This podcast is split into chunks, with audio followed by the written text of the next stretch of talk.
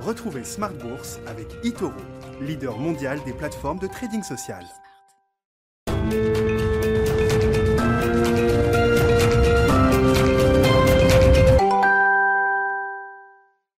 Et c'est reparti pour Smart Bourse, votre double dose quotidienne de marché en direct sur Bismart, chaque jour à la mi-journée 12h30, 13h, et en fin d'après-midi désormais la grande édition pendant une heure à partir de 17h. Au sommaire ce soir, une journée d'accalmie sur les taux euh, notamment, hein, qui ont été la source de perturbations importantes. Euh, hier notamment sur les marchés actions, depuis quelques jours on voit effectivement les taux longs remonter assez rapidement jusqu'à plus de 1,50 sur le 10 ans américain qui se stabilise à 1,50 euh, aujourd'hui. Et puis par effet de contagion, on a vu les taux européens qui étaient euh, également emportés dans ce mouvement. La séance d'hier est encore dans les esprits, mais on voit quand même un rebond euh, mécanique, technique des euh, indices actions aujourd'hui en Europe. Le CAC reprend 1% avec les valeurs qui ont été les plus pénalisées hier qui retrouvent un peu de souffle aujourd'hui. Que penser de cette situation de marché? Évidemment, ce sera le sujet à la une de Planète Marché avec nos trois invités dans un instant.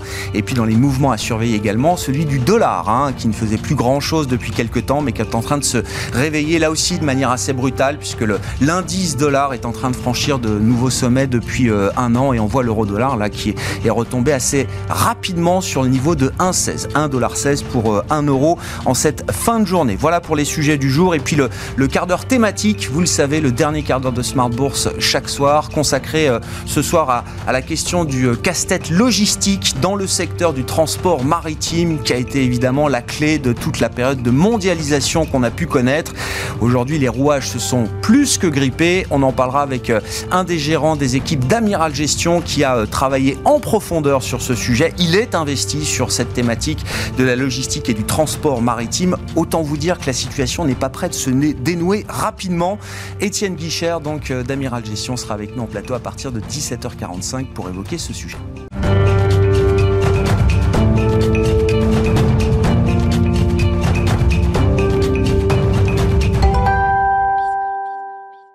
Séance de, relief, de soulagement sur les marchés après la chute violente d'hier. Sur les marchés actions euh, notamment, on se ressaisit. Les infos clés en cette fin de journée, c'est avec Alix Nguyen. La bourse de Paris est en nette progression. Elle efface près de la moitié de son lourd repli d'hier. Un rebond du fait d'une certaine accalmie sur les marchés de taux après la flambée des rendements, elle-même provoquée par les craintes de tensions inflationnistes alors que les prix de l'énergie flambent. Par ricochet, les actifs à risque sont à nouveau au goût du jour, mais prudence toujours alors que certains secteurs sont fortement valorisés à l'heure où les économies réouvrent et avec pour perspective la réduction des mesures de soutien des banques centrales. Hier, lors de leur audition par la commission bancaire du Sénat, Jérôme Powell et Janet Yellen ont prévenu qu'un défaut des États-Unis, faute d'un report ou d'un relèvement de ce plafond, aurait des conséquences catastrophiques. Pour rappel, la veille, les républicains du Sénat bloquaient une proposition des démocrates de relever le plafond de la dette. Selon Janet Yellen, ce plafond devrait être dépassé vers le 18 octobre. Euh, le président de la Fed a aussi évoqué une inflation élevée et d'affirmer qu'elle devrait le rester dans les prochains mois avant de ralentir. Et donc, si aucun accord n'est trouvé au Congrès avant ce 30 septembre au soir, euh, les États-Unis risquent un nouveau shutdown. Toujours euh, outre-Atlantique, nous surveillerons les nouvelles inscriptions hebdomadaires au chômage demain. On regardera aussi euh, la troisième estimation du PIB réel du deuxième trimestre et l'indice PMI MNI des directeurs des achats de la région de Chicago pour septembre. Sur le plan des valeurs, aujourd'hui, celles d'à la peine hier reviennent en force. Les valeurs du luxe rebondissent, corrélées au secteur Essilor Luxotica progresse. Euh, Airbus bondit grâce à une commande de 60 appareils. C'est la plus grosse commande jamais passée d'une traite par Air France. Pernod Ricard a placé avec succès une émission obligataire de 500 millions d'euros destinée à refinancer une partie de sa dette. Le géant des spiritueux affirme que les conditions de marché favorables et la réaction positive des investisseurs lui ont permis de placer ses obligations à un coupon avantageux. Le consortium Green Investment Group, filiale du groupe Macari que forment Total Energy et le développeur écossais Ridge, annonce le dépôt d'une offre pour un projet éolien marin sur une zone située à l'ouest de l'archipel des Orcades. Et puis ST Microelectronics annonce avoir été retenu par un fabricant sud-coréen d'appareils médicaux afin d'équiper un nouveau dispositif ophtalmologique. Tendance, mon ami, c'est avec Alix Nguyen chaque jour dans Smart Bourse à 12h30 et 17h sur Bismart.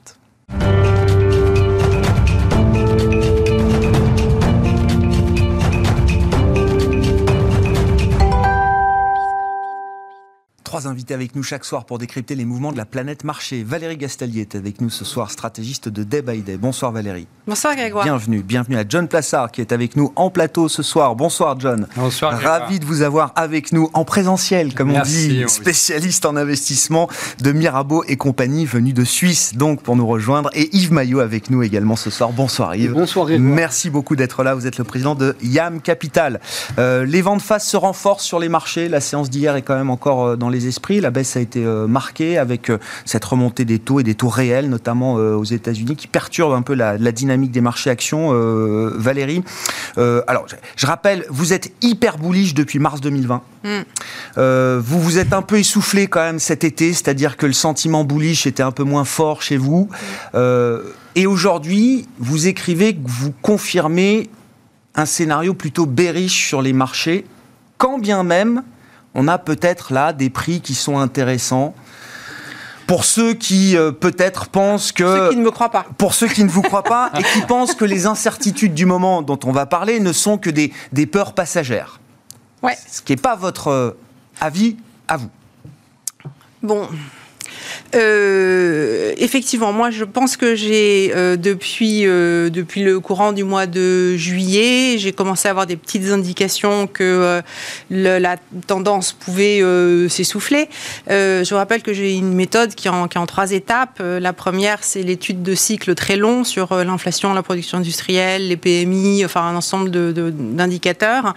Et mm, les conclusions sur ces cycles me disent que on a en fait déjà dépassé les points hauts sur tous les cycles.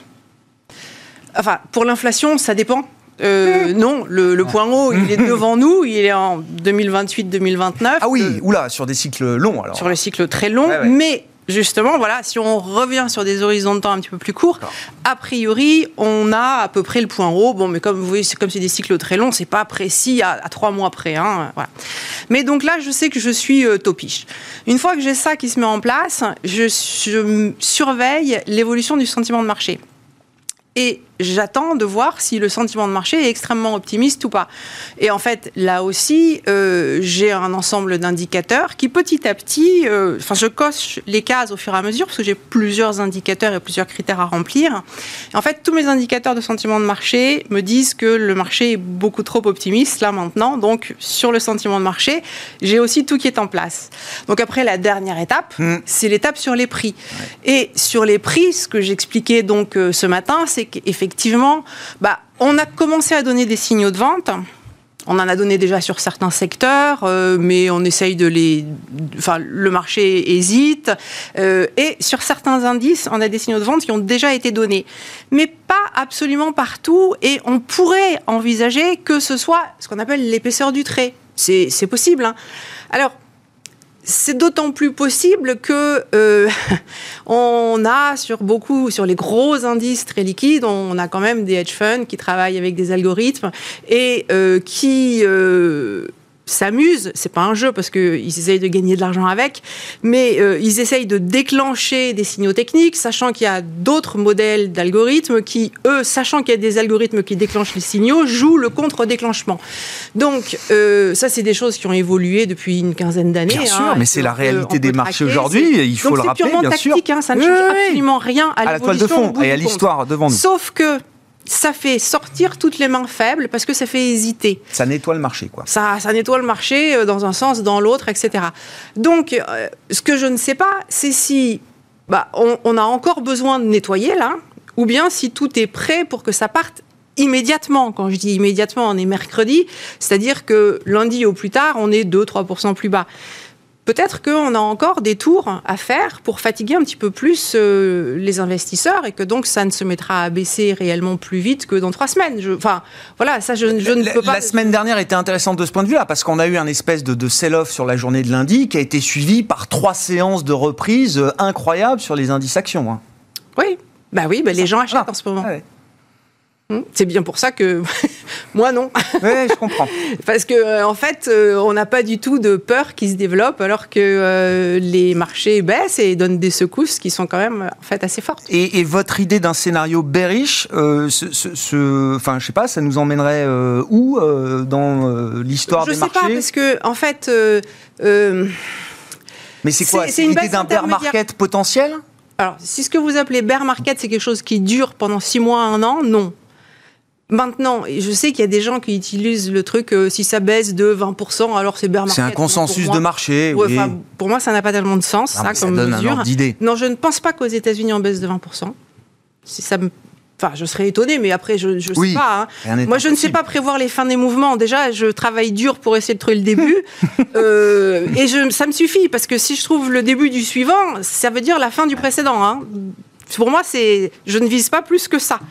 Euh, donc, je sais pas. Quand j'ai un début de mouvement, je prends le mouvement et puis j'attends que j'ai le début d'un autre mouvement et là, je change de casquette et puis voilà. Et parfois, euh, c'est bref, euh, ça reste à plat et puis bah, je, repars. Mais vous attendez quelque chose d'un peu plus dur que les, ce qu'on a appelé les corrections dans ce bull market, c'est-à-dire des baisses de 3, 4, 5% euh, oui, c'est pas suffisant. Voilà, c'est ce que. D'accord. Mm. Non, mais c'est pour essayer de grader un peu les choses, quoi. Euh, vu le, chemin qu'on a fait dans la mise en place euh, des, indicateurs de sentiment, je pense qu'il faut quelque chose qui secoue un peu plus, oui. Bon, bah, ça lance un peu la discussion. Alors, John, sur ces, sur ces mouvements de marché, c'est vrai que la séquence est très intéressante. On, on assiste peut-être à une nouvelle séquence de remontée des taux euh, obligataires, des taux longs, ça part des États-Unis.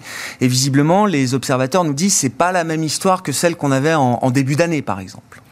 Je pense qu'on oublie de dire qu'on est dans un nouveau cycle. Hein. On est dans ce qu'on appelle le mid-cycle. Et c'est-à-dire que la croissance, le pic de la croissance est derrière nous, on le sait, que ce soit aux États-Unis euh, ou en Chine par exemple. Et euh, dans cette période de cycle, qui est normalement le cycle le plus long, eh bien, vous avez des variations de marché qui sont très fortes. Elle est caractérisée par de la volatilité. Pourquoi? Parce qu'on a l'interrogation quant au marché, quant à l'inflation, on en parlait avant, quant à la réaction des banques centrales face à une normalisation de la politique monétaire. Donc ce qui se passe aujourd'hui me choque pas vraiment. Je suis d'accord avec Valérie sur le fait qu'on est dans une situation où on est un peu moins serein qu'avant, mais il ne faut pas oublier que ce qui nous a accompagnés ici, c'était évidemment les banques centrales, mais on a aussi lancé, les gouvernements ont lancé des relances absolument extraordinaires ordinaire. Euh, même si on pourra en parler après, il y a un problème aujourd'hui pour une nouvelle relance américaine.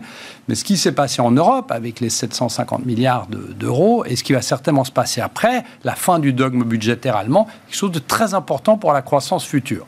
Donc moi, je suis d'avis que dans ce cycle très volatile, qui est le cycle de mmh. milieu de cycle, eh bien, on va avoir des, euh, des alertes comme on a eu il n'y a pas très longtemps, ça va continuer, mais je reste quand même confiant, notamment sur la, thématique américaine, euh, où effectivement euh, on voit, en prenant par exemple l'exemple de 2013, mm, mm. où là euh, il y avait pas, on n'avait pas eu d'avertissement puisque la forward guidance n'existait pas. On avait eu un choc sur le secteur de la tech qui était immédiatement remonté, quoi qu'il advienne, et même si les taux étaient plus hauts. Donc on est, selon moi, dans une situation de digestion.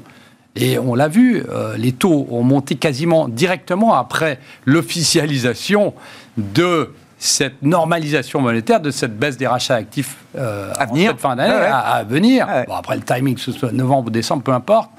Et en fait, sur cette remontée de taux qui pourra avoir lieu en 2022. Et donc là, on est en train de s'ajuster. Il ne faut pas oublier qu'on était en dessous de 1,30 il y a une semaine hmm. sur le 10 ans américain. Donc aujourd'hui, 1,50, c'est pas choquant puisque vous savez qu'en début d'année, la majeure partie des économistes pariaient sur 2 voire 2,50. Mais derrière l'histoire de la, de la Fed, est-ce qu'il n'y a pas quand même l'idée qu'on on a peut-être quelque chose d'un peu plus agressif devant nous que ce qu'on imaginait il y a quelques mois? Euh, Alors avec en plus le sujet euh, énergétique, l'envolée le, euh, continue des, des, matières premières dont on ne voit pas le bout aujourd'hui, ça rend quand même la situation inflationniste un peu plus compliquée pour la Banque centrale. Vous avez évoqué l'idée d'une hausse de taux en 2022. Enfin, je, je me replace ne serait-ce que trois mois en arrière. C'était impensable. Et dans la bouche de Jérôme Powell, c'est quelque chose qui reste impensable aujourd'hui. Sauf qu'au sein de la Fed, certains disent que c'est quelque chose qui est possible. C'est quand même nouveau, ça. C'est totalement nouveau. Et je pense que le cauchemar, ce qui réveille, euh, ce qui réveille Jérôme Powell au milieu de la nuit, c'est de se dire qu'à un moment Est-ce que je vais être reconduit? Non, mais ça, on, ça, ben- on va en parler après. mais il y a une des choses, c'est de se dire si on était derrière la courbe, trop derrière, trop derrière la courbe. C'est-à-dire que le discours qui a évolué foncièrement en disant que l'inflation allait être un peu plus haute que prévu, elle allait être un peu plus longue que prévu, lui permet d'avoir de la flexibilité. Ah Ce que euh, dirait dans les mots de Christine Lagarde du recalibrage, hein, puisqu'elle aime ce terme, eh bien, on se rend compte ici que si eh bien, l'inflation était là pour durer, cette flexibilité amènerait à réagir très vite. il est obligé d'introduire quand même cette, euh, cette nuance-là dans son discours aujourd'hui c'est la fameuse forward guidance hmm. qui, a très bien fonctionné. Donc, c'est-à-dire d'expliquer au marché ce qui va se passer. Aujourd'hui, de dire que les taux vont monter en juin ou juillet de l'année prochaine, si on vous le dit aujourd'hui, ça choque quand même un petit peu, mais c'est exactement ce que vous disiez, Grégoire, avant. Si on le disait en début d'année, on disait, vous êtes complètement fou. Ah oui, oui. Donc on est dans une situation, et hier, lorsqu'il y a eu ce coup de chaud sur le. On a quand même gagné 20 points de base sur deux jours sur le 10 ans américain, mais les anticipations de hausse de taux l'année prochaine ont explosé, bien évidemment. Donc on voit que ça évolue très vite et que Jérôme Powell, avec les membres de la Fed, sont obligés de s'adapter à cette situation où avec une crise de l'énergie qui n'est pas réellement encore aux États-Unis, mais qui est très importante en Chine et donc pour les exportations en cette fin d'année et pour le consommateur final, c'est-à-dire pour l'inflation, eh bien, on est dans une situation où il faut plutôt prévenir et avertir que potentiellement on pourrait faire autre chose. Yves, Yves Maillot, comment vous regardez alors la, fragilité, les fragilités potentielles des marchés aujourd'hui. Et puis euh, effectivement, il faut qu'on dise un mot quand même, c'est la nouveauté, cette, cette pénurie euh, d'énergie. Alors on avait déjà l'envolée des matières premières, la reprise, euh, etc. Mais là, visiblement, c'est un nouveau souffle d'une certaine manière, avec bah, des coupures de courant quand même. non mais enfin, bon. c'est un élément très perturbateur. voilà. Est-ce que ça change la, la, perspective macro de la croissance qu'on pouvait avoir là pour les prochains mois, les prochains trimestres? Alors sur ce point précis, en deux mots, oui, ça la dégrade et en même temps, ça complexifie le problème, la problématique euh, des banquiers centraux. Alors, je ne sais pas si j'aborde la partie marché en premier ou la partie, euh, Fed. Moi, moi j'avoue que j'ai beaucoup plus de questions euh, que de réponses. Et pour jouer un peu le vilain petit canard, j'ai toujours, ou en tout cas depuis longtemps, pris avec beaucoup de précautions. Euh, je sais bien que le banquier central doit afficher une forte crédibilité, une transparence et donner. Euh, on a connu des périodes où c'était différent, où mm. les, banquiers centraux pouvaient surprendre, mais donner de la visibilité au marché. Néanmoins, et on en parle depuis assez souvent, Grégoire, je pense quand même que les banquiers centraux sont assez perdus. Et euh, la question que je me pose, c'est quand même quelle va être l'attitude du banquier central? Alors, Parlons d'abord et surtout de l'américain, puisque l'environnement européen est un petit peu différent. Un cran en dessous. Un cran en dessous, inertiel, nos taux d'inflation sont plus bas, etc. Et notre croissance aussi. Euh, alors, euh, ma question, la suivante, c'est euh, que, que va faire le banquier central? Si, eu égard à ce qu'on connaît euh, en ce moment, et, nous allons reparler, la situation, euh, les perspectives s'aggravent aussi peut-être plus rapidement que prévu. D'ailleurs, en, j'allais dire, en effet, euh, en effet second de retour de ces tensions sur les prix. Que va faire le banquier central En gros, face à une situation qui montre des tendances de stagflation, mmh. c'est-à-dire avec une persistance de la hausse du prix de matières premières face à une dégradation plus rapide que prévu, euh, parce qu'on n'est pas encore dans ce schéma-là, euh, pour 2022. Euh, moi, j'ai beaucoup de doutes. Hein. c'est vrai que le coup de barre a été donné vers un, discours un peu plus tonique, sur lequel le marché a réagi quelques jours avec retard, en fait, mm.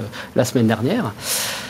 Par le passé, on a vu des banquiers centraux, et en particulier l'américain, alors pour me dire J. Powell n'avait pas l'expérience qu'il a aujourd'hui, où le retournement de veste était hyper rapide. Et, 2018, en 15 jours, revirement total de politique monétaire euh, entre la fin nous, hein, une dégradation début accélérée du marché financier sur la fin d'année. Complètement. Hein, on avait, on l'a peut-être un, peu oublié, mais un Noël assez chaud en fait, euh, euh, fin 2018. Voilà, donc je, sur, sur ce sujet banquiers centraux, moi je, je là aussi c'est un sujet, il faut avoir de l'humilité parce que je ne sais pas réellement ou je crains quand même qu'il y ait un, un degré de, comment dirais-je,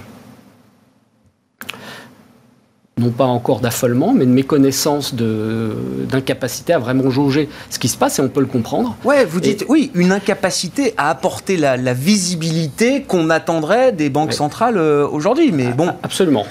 Et, alors, si on prend un peu plus de recul, moi, ma vision des choses, c'est qu'on a peut-être déjà là les, premières manifestations. Euh, euh, des effets retours de, politiques ultra accommodantes qui durent quand même depuis, euh, qui sont accélérées depuis le début de la crise sanitaire, mais qui se sont réellement mis en, en place et de façon assez forte, même s'il y a eu quelques petits épisodes d'interruption euh, après la crise financière de 2008. Qu'est-ce qui vous fait dire ça, euh, Yves? Parce que beaucoup des sujets, quand même, sont encore liés à une situation pandémique qui n'est pas réglée mm. partout dans le monde. Non, ce qui me fait dire ça, c'est que j'ai une approche très monétariste euh, de ma vision de l'économie et que je constate bah, depuis un an et demi qu'on a eu une, une progression, un retour aux États-Unis d'ailleurs qui affiche un résultat meilleur une fois de plus en termes de croissance euh, au niveau qu'on connaissait fin 2019, au début du, déclenchement de la crise mmh. sanitaire, et qu'on a des bases monétaires et des bilans de banque centrale qui ont été euh, plus que doublés euh, sur ces quelques derniers 18 mois. Mmh, mmh. Suite à des périodes, on n'a pas démarré là. Donc on est quand même dans une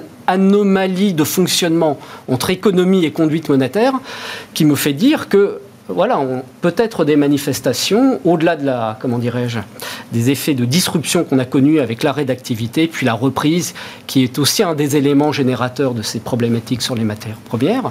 On a peut-être là aussi un, une première manifestation inflationniste. Mm. Là, on n'en a pas eu alors qu'on menait des politiques monétaires ultra-inflationnistes. Voilà. Et tout ça crée des distorsions très fortes sur le prix des actifs et sur la perception qu'on peut en avoir. En clair, la situation est très compliquée à analyser à mon sens, parce qu'on vit depuis de nombreux mois dans une, comment dirais-je, des marchés qui sont des marchés de distorsion en premier lieu sur le marché des taux d'intérêt. Ah Et la jauge qu'on peut appliquer à l'ensemble du prix des actifs, en particulier des actifs longs à risque, est d'autant plus compliquée hein, quand on parle de valorisation action. Moi, je ne sais pas, il y a beaucoup de spécialistes qui viennent sur ce plateau. On parle de quoi? On parle dans l'absolu euh, par rapport à un historique. Quel historique? Le secteur Quand on fait un DCF, on peut tout justifier au jour d'aujourd'hui et de surcroît, même avec des taux à 1,5%. Ouais.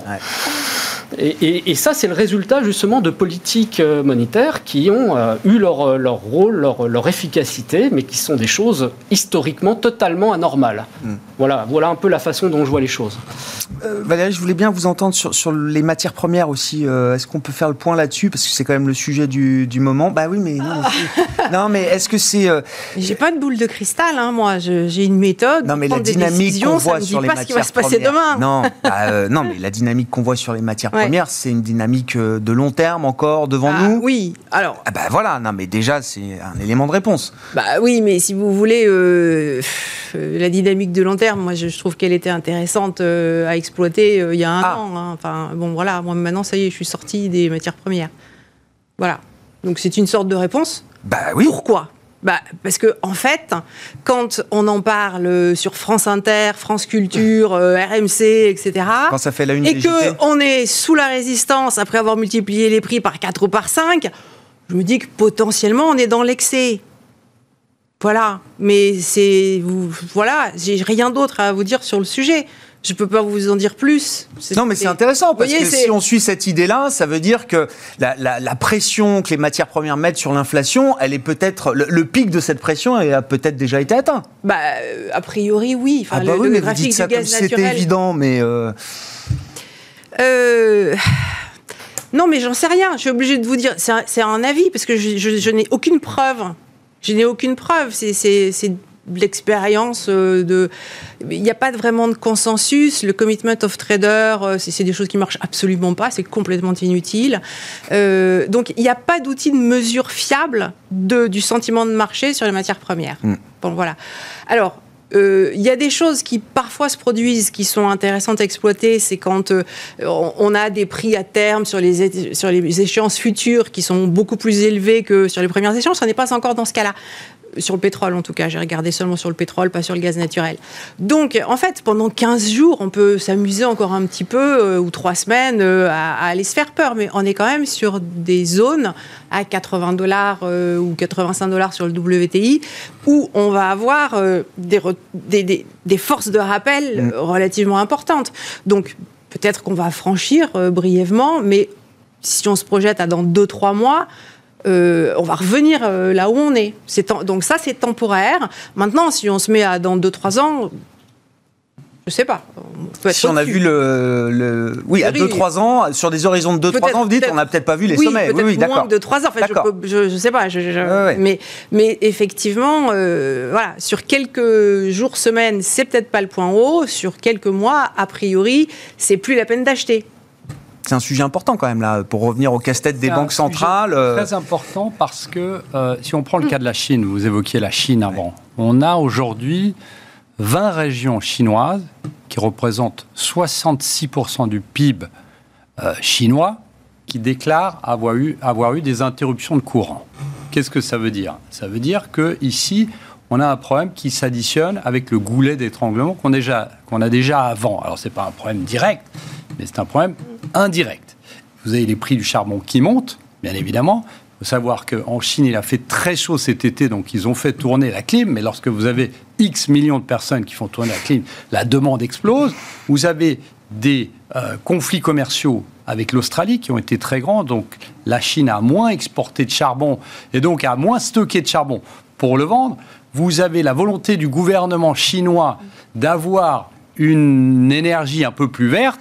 Et cet hiver, vous avez les JO de Pékin où, où le gouvernement veut absolument pas que vous ayez Ciel bleu. Ce, ce smog au-dessus de Pékin. Donc tout ça fait que, cerise sur le gâteau, on arrive à la période de Noël et il faut délivrer des produits. Donc ici, on, on, a une demande qui est très forte, on a la même chose un peu en Europe, mais tous ces éléments qui partent quand même d'un prix de l'énergie qui est très forte et d'un manque, d'une certaine manière, de l'énergie, que ce soit de l'énergie euh, liée au charbon ou au gaz naturel, eh bien, on arrive dans une situation qui est très compliquée et on a une espèce de guerre entre la Chine et l'Europe, savoir qui va payer plus cher. Hmm. Et donc, on arrive dans des situations, je rejoins ce que dit Valérie, c'est qu'on peut avoir des excès. Euh, c'est-à-dire que si on vous dit à la fin de l'année qu'on a dépassé les 90 ou les 100 dollars prix du baril, en 2013-2014, on était à 130. D'accord? Et euh, les banques centrales en parlaient. Là, on n'en parle pas encore. Donc, on est dans une situation où, effectivement, on peut avoir des pics qui, là, vont poser la question quant à ces. Puisqu'on est dans ce cycle, on avait dit, dans cette cycle de baisse de croissance, on sait très bien que les prix à la pompe deviennent plus chers, notamment aux États-Unis, que le consommateur est impacté. Et comme le, la consommation, c'est 75% du PIB. un phénomène d'autorégulation, euh, toujours avec ces sujets des eh prix de l'énergie. Et, donc, effectivement, c'est vraiment un problème central, comme vous le disiez, euh, Grégoire. Et on arrive dans une situation aujourd'hui où, quand on va passer les 80, 85, 90, ça va être un réel sujet, même si ça se fait très rapidement, mais ça va être un sujet. Je me souviens pas de 2013-2014, enfin sur le, baril, mais je me souviens de 2008. Oui, oui, oui. ben oui. Là, c'était quand même, on visait les 200 dollars euh, sur le baril de, pétrole, et c'est ce qui avait déclenché quand même une hausse de taux euh, du côté de la Banque Centrale Européenne. Exactement. Et on était monté à, de mémoire à plus de 150 dollars baril. Hein. Oui, oui, c'est ça. Mais effectivement, je suis tout à fait d'accord. Je pense que ça, le problème des matières premières est probablement la courroie de transmission du, freinage de, de l'activité dans les mois qui viennent. Après, peut-être à court terme, effectivement, à court terme, des, peut-être des décalages haussiers, euh, des pics, euh, mais on voit bien qu'on peut passer en revue l'énergie euh, dont, on vient de parler, les métaux industriels, on a partout, si on additionne à ça la problématique du transport maritime, du shipping, on est, les denrées agricoles étant des, choses un peu, un peu particulières, mais on a, on a réellement quelque chose qui est potentiellement à 3-6 mois des éléments qui, doivent ralentir quelque part la, demande mondiale et qui ont des effets seconds parce qu'on voit un certain nombre de, d'industriels, euh, transformateurs, euh, producteurs de biens manufacturés qui eux-mêmes modifient leur gamme, réduisent les entrées de gamme. Et donc on est là sur des mécanismes qui vont à un moment donné euh, vraiment réduire le potentiel de croissance. Après, si on regarde les choses à plus long terme, ce qu'on l'a évoqué en termes de cycle, si on prend les hypothèses, on en croit par exemple le grand sujet, le sujet massif de la transition énergétique, et qu'on regarde au niveau des métaux industriels, ce dont on a besoin euh, pour rentrer dans le cadre de ce qu'on a prévu de faire, et même un, peu moins, on est sur des shortages à long terme, donc des, problématiques de mmh. pénurie de mmh. métaux. On parle du cuivre très souvent, mais c'est une réalité. Euh, de l'argent métal pour les batteries, les panneaux solaires, de tout un ensemble de métaux euh, et de métaux rares, dont on a là une vraie, vraie, vraie problématique. Quant à l'énergie, on sait qu'on est encore pour un certain nombre d'années, dans des plaies à beaucoup euh, d'écologistes, on a besoin du pétrole, on ne peut pas faire ça. Ah bah on le vit euh, en ce moment. Et là, on est en train de le vivre. L'électricité décarbonée n'est pas suffisante euh, aujourd'hui pour satisfaire les, besoins de la planète. Hein. Et là, on en parle depuis un an, deux ans. Juste un, un on, on a un problème massif massif à plus long terme, c'est qu'on sait qu'on a vécu quelques années de quasi non-investissement de la part des majors pétroliers. Donc on a potentiellement un choc haussier sur le prix du pétrole. Quand je ne sais, euh, c'est impossible à dire, mais, mais, mais, il est fondamentalement en train de se fabriquer. Ouais. Voilà. Donc, euh, Valérie, le nucléaire toujours. Euh, ah oui, non mais en France, oui, oui, oui. Oui. C'est une option qui existe toujours.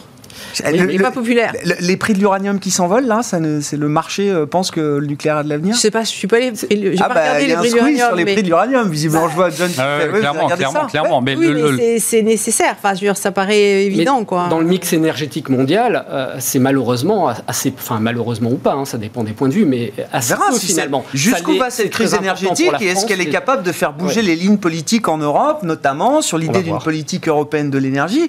Vous aviez l'air de dire tout à l'heure, John, que la coalition euh, feu tricolore qui s'annonce euh, en Allemagne, donc avec les Verts, les libéraux et bien sûr le, SPD en chef de file, euh, ce sera pas évident de faire passer. Non, c'est. Il y aura peut-être un, trade-off entre le, gaz, le nucléaire. Les Allemands utilisent beaucoup de gaz non nucléaire. Ils utilisent beaucoup de charbon, les Allemands. Et du charbon. Il ne faut pas l'oublier. C'est-à-dire qu'on est dans une discussion en parlant de l'après, et maintenant l'actuel, c'est qu'ils utilisent beaucoup de charbon.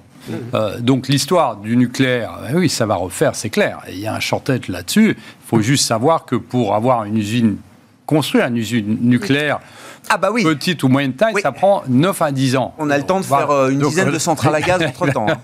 Donc c'est un peu ça le problème, parce qu'il ah faudrait le faire maintenant. C'est comme, mm. comme lorsqu'on parle de faire des, des semi-conducteurs aux États-Unis, ça prend quand même quelques années de construire des usines. John, est-ce que le, les États-Unis feront défaut le 18 octobre?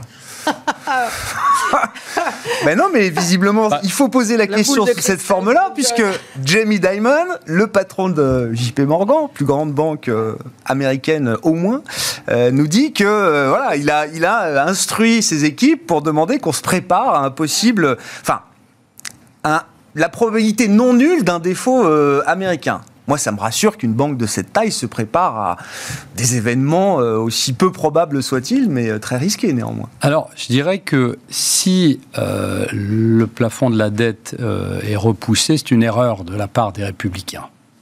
Pourquoi? Parce qu'on est dans un combat politique ici acharné pour les midterms de l'année prochaine. Clairement, c'est ça la question. Aujourd'hui, Joe Biden est en, en, perte dans les sondages comme il n'a jamais été. Il est au plus bas.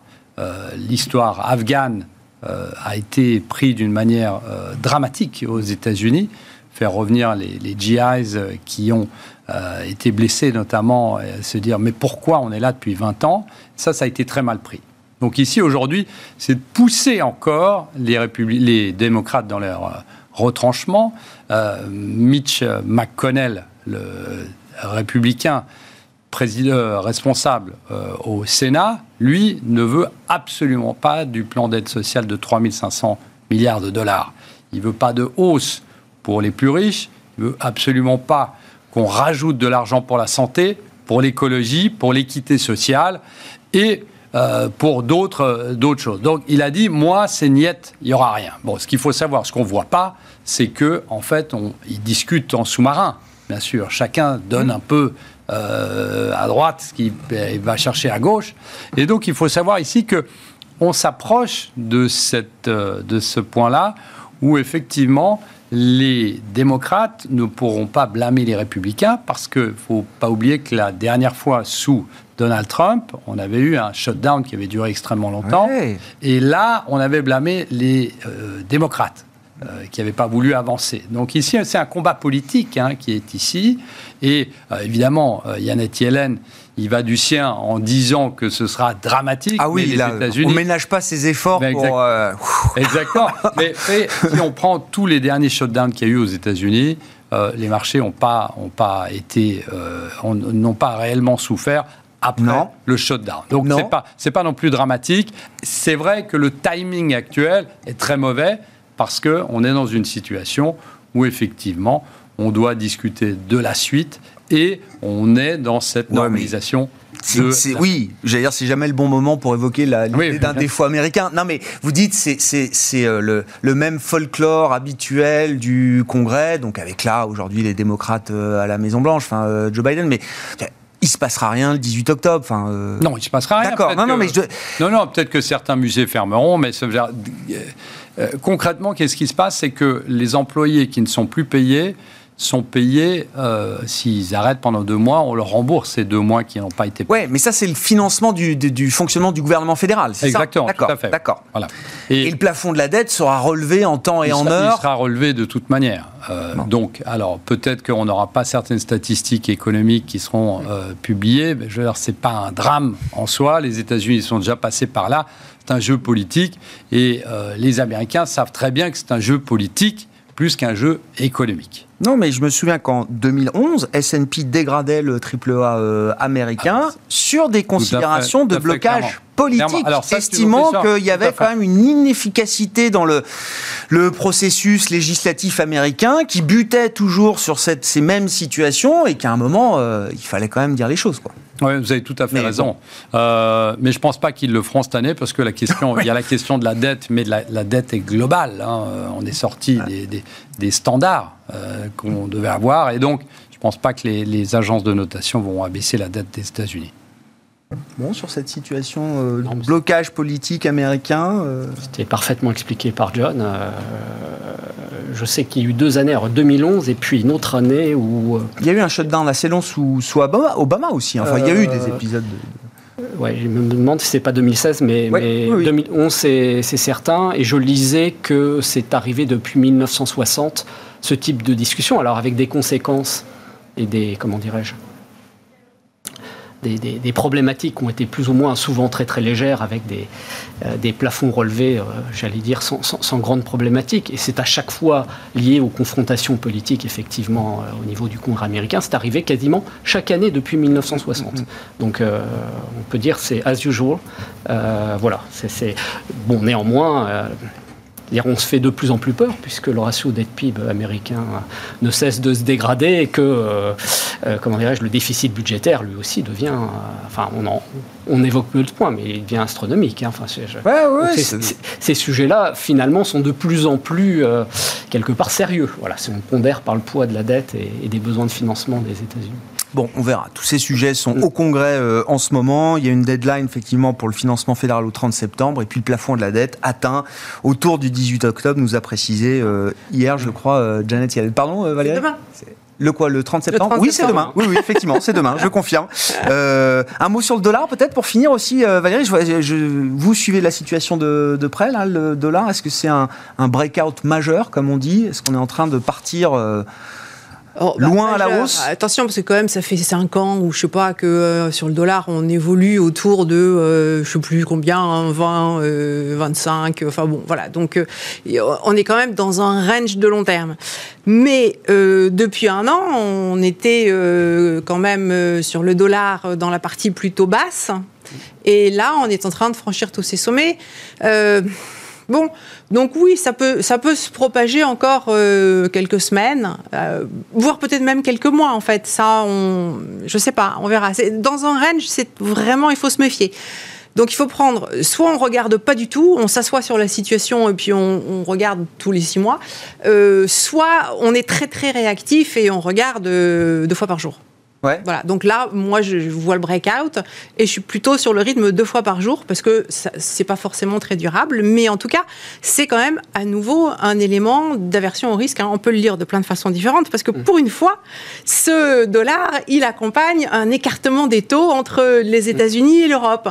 Oh merveille La finance, ça marche. Il faut le dire parce que c'est rare qu'on ait les corrélations qui fonctionnent comme on Depuis l'attend quelques jours. depuis quelques jours, ça marche. Euh, bon, donc, euh, donc en fait, euh, le discours, c'est que euh, c'est parce que ça va, euh, qu'il y a plus d'inflation, donc euh, c'est pas négatif absolument euh, qu'il y a plus d'inflation aux États-Unis. hein. ça peut être vu de façon positive, euh, Oui, globalement. C'est le but affiché de la Réserve fédérale américaine. Absolument, D'avoir un peu plus d'inflation que ce qu'on a eu sur les Exactement. cycles précédents. Voilà. Mais, euh, mais ça peut changer les raisons pour lesquelles le dollar monte. On- Sur le dollar, John, je ne sais pas s'il y a une vue Oui, euh, bah, particulière. on, on a, on a aussi, on a, par- on a beaucoup parlé de timing aujourd'hui. Euh, on est dans l'officialisation de normalisation monétaire, euh, monétaire pardon, euh, aux États-Unis, donc un cycle d'avance sur, vous l'avez dit, euh, ça marche. Et de l'autre côté, euh, on n'est pas sûr d'avoir un gouvernement allemand euh, pendant plusieurs mois. Donc en fait, on a quand même un balancier qui fait que d'un côté, euh, si on prend l'eurodoll, d'un côté, on a une situation avec plein d'interrogations, et de l'autre côté, on a une normalisation Ouais. politique monétaire américaine. Donc, qu'est-ce que ça veut dire? Ça veut dire qu'on peut avoir des excès et qu'on peut aller sous les 1,15 euh, si on est euh, effectivement dans cette situation où on se rend compte que la Réserve fédérale américaine doit aller plus vite que prévu parce que les choses se passent pas exactement comme elle le voulait. Et d'un autre côté, potentiellement, eh bien, on n'a pas d'accord sur le gouvernement allemand et que, en fait, ça va durer des mois. La dernière fois, je vous rappelle quand même, ça avait duré quatre mois euh, lors Ouais. des élections Ouais, ouais. euh, en, en Allemagne. Puis après, il y aura les élections françaises. Enfin, les affaires européennes vont être un peu mises en, en pause, on va dire, pour euh, sans doute euh, quelques mois. Merci beaucoup euh, d'avoir été les invités de Planète Marché ce soir. John Plassard, spécialiste en investissement de Mirabeau et compagnie. Yves Maillot, président de Yam Capital. Et Valérie Gastaldi, stratégiste de Day by Day, étaient avec nous en plateau.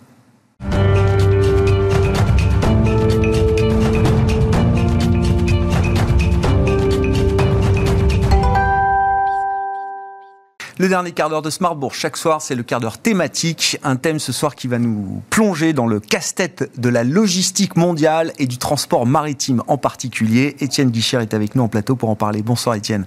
Bienvenue. Merci beaucoup d'être là. Vous êtes gérant chez Amiral Gestion et vous avez, alors je, je le disais en introduction, vous avez quand même potassé le sujet en profondeur, euh, ne serait-ce que parce que vous êtes investi justement sur ce thème du shipping, du transport maritime, de la logistique, euh, et vous êtes plongé en profondeur dans. Alors, c'est c'est un, un casse-tête euh, multifacette, multidimensionnel. Vous dites, c'est même pas un black swan. Le black swan sur les marchés, c'est l'événement euh, rarissime qui euh, intervient et qui provoque des dégâts majeurs. C'est un nid de black swan. Une, une nichée complète. Une nichée de complète. Comment est-ce qu'on fait un peu le tri justement entre les facteurs très Covid spécifiques, pandémie, euh, ce que la crise a peut-être révélé aussi des, des faiblesses du, du, alors, du nœud de la mondialisation qui a été le transport maritime au cours des, euh, décennies euh, passées, euh, Étienne Oui, oui, tout à fait. Donc sur la, partie liée au Covid, bon, on parle du commerce mondial, donc c'est du, transport notamment par container, c'est c'est celui qu'on voit le plus, notamment dans les informations par les- en ce moment. Donc ce qui s'est passé, c'est qu'il y a eu une, brusque chute de la demande en- au printemps 2020 liée, aux restrictions de Covid. Après, les- la demande est revenue très rapidement parce que les gens sont restés chez eux, donc on- sont passés en mode e-commerce, ont eu besoin de s'équiper, un deuxième PC, un bureau, euh, une, des, des articles de sport, euh, etc., etc. Donc tous ces articles sont fabriqués euh, en Asie. Ouais. Donc il faut qu'ils arrivent sur les points de consommation, donc principalement aux États-Unis et en Europe. Une situation qui fait que cette crise n'est pas comme les autres. Le commerce mondial fait, est ouais. reparti tout de suite. et ça a complètement explosé. Les gens aussi avaient du pouvoir d'achat, notamment soutenu par les gouvernements. Euh, étaient chez eux à rien faire. Donc en fait, ils ont acheté massivement. Donc le- le- on, on l'a vu sur les chiffres d'achat sur le e-commerce. Il y a eu une explosion très forte de la demande et euh, une offre en face qui peut pas répondre aussi vite, puisqu'on parle de, on parle de bateaux, on parle d'infrastructures portuaires, donc c'est impossible de construire un bateau en quelques mois aujourd'hui. Donc en fait, il y a eu bon bah un classique choc euh, offre-demande. Euh, donc, ce qui a entraîné des, des, des, congestions massives, euh, on va dire, euh, dans, les, dans les ports.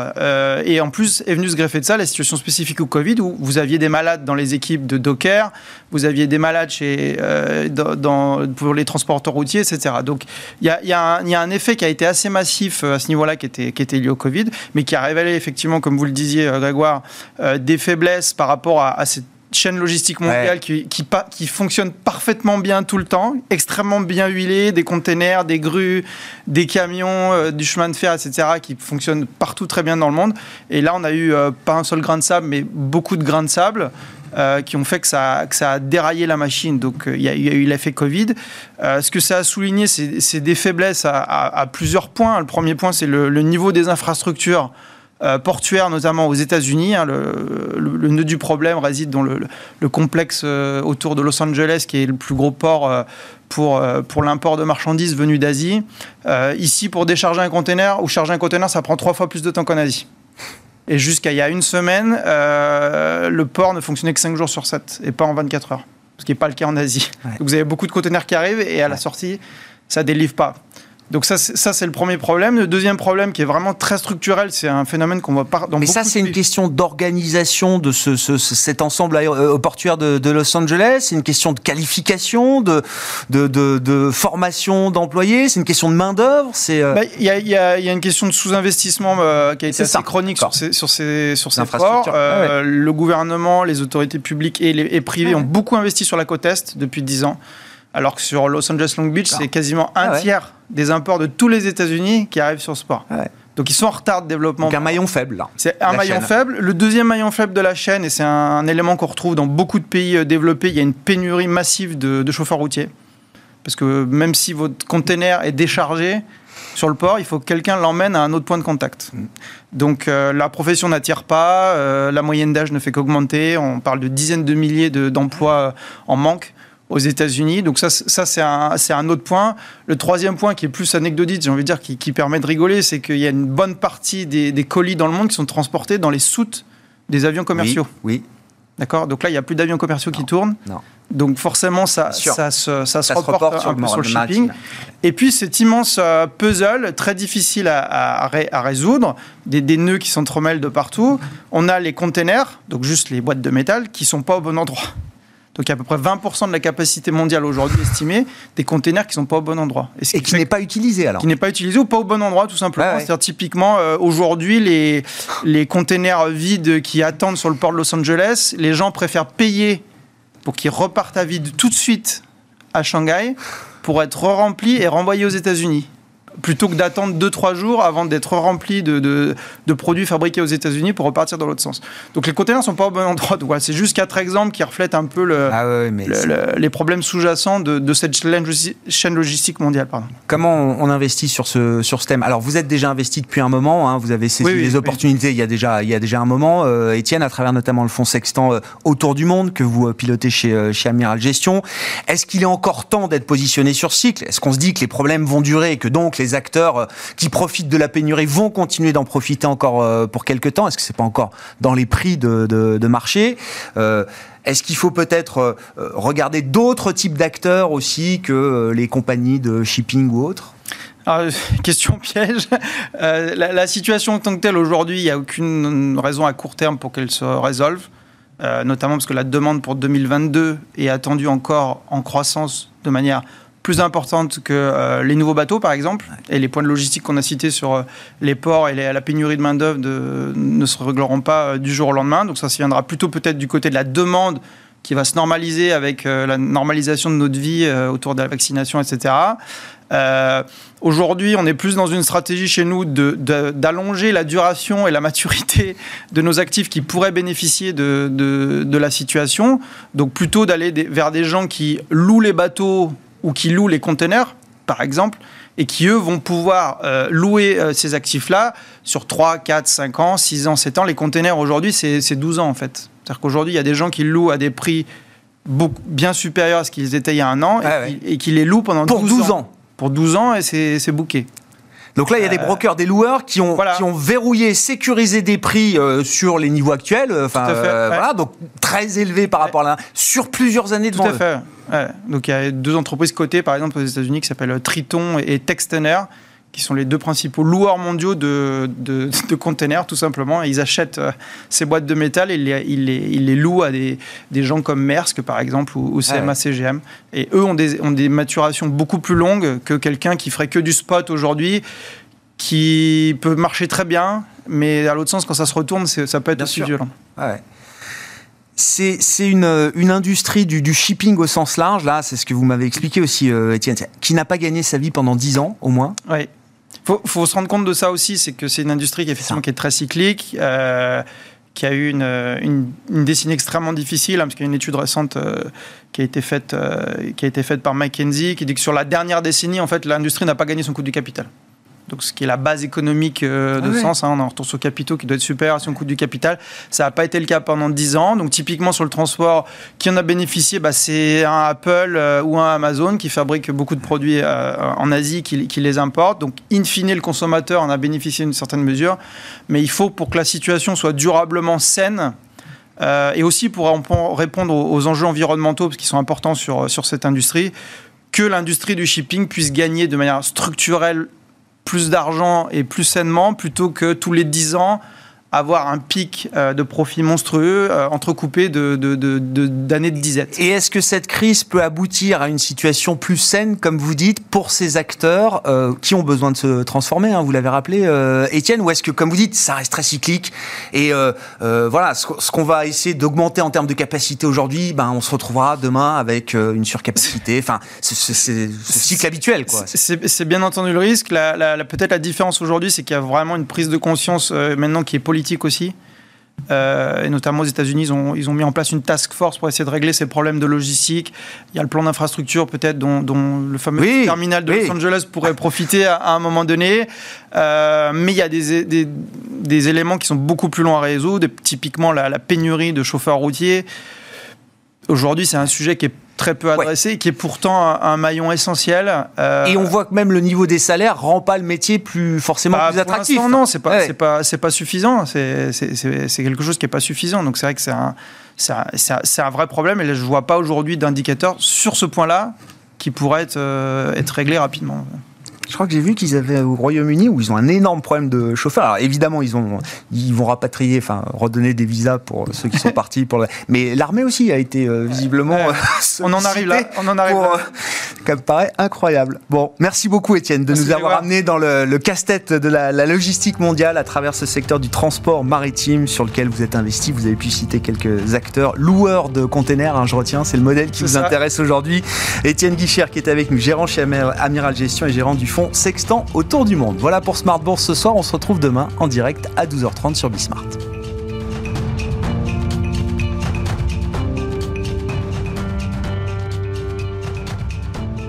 C'était Smart Bourse avec eToro, leader mondial des plateformes de trading social.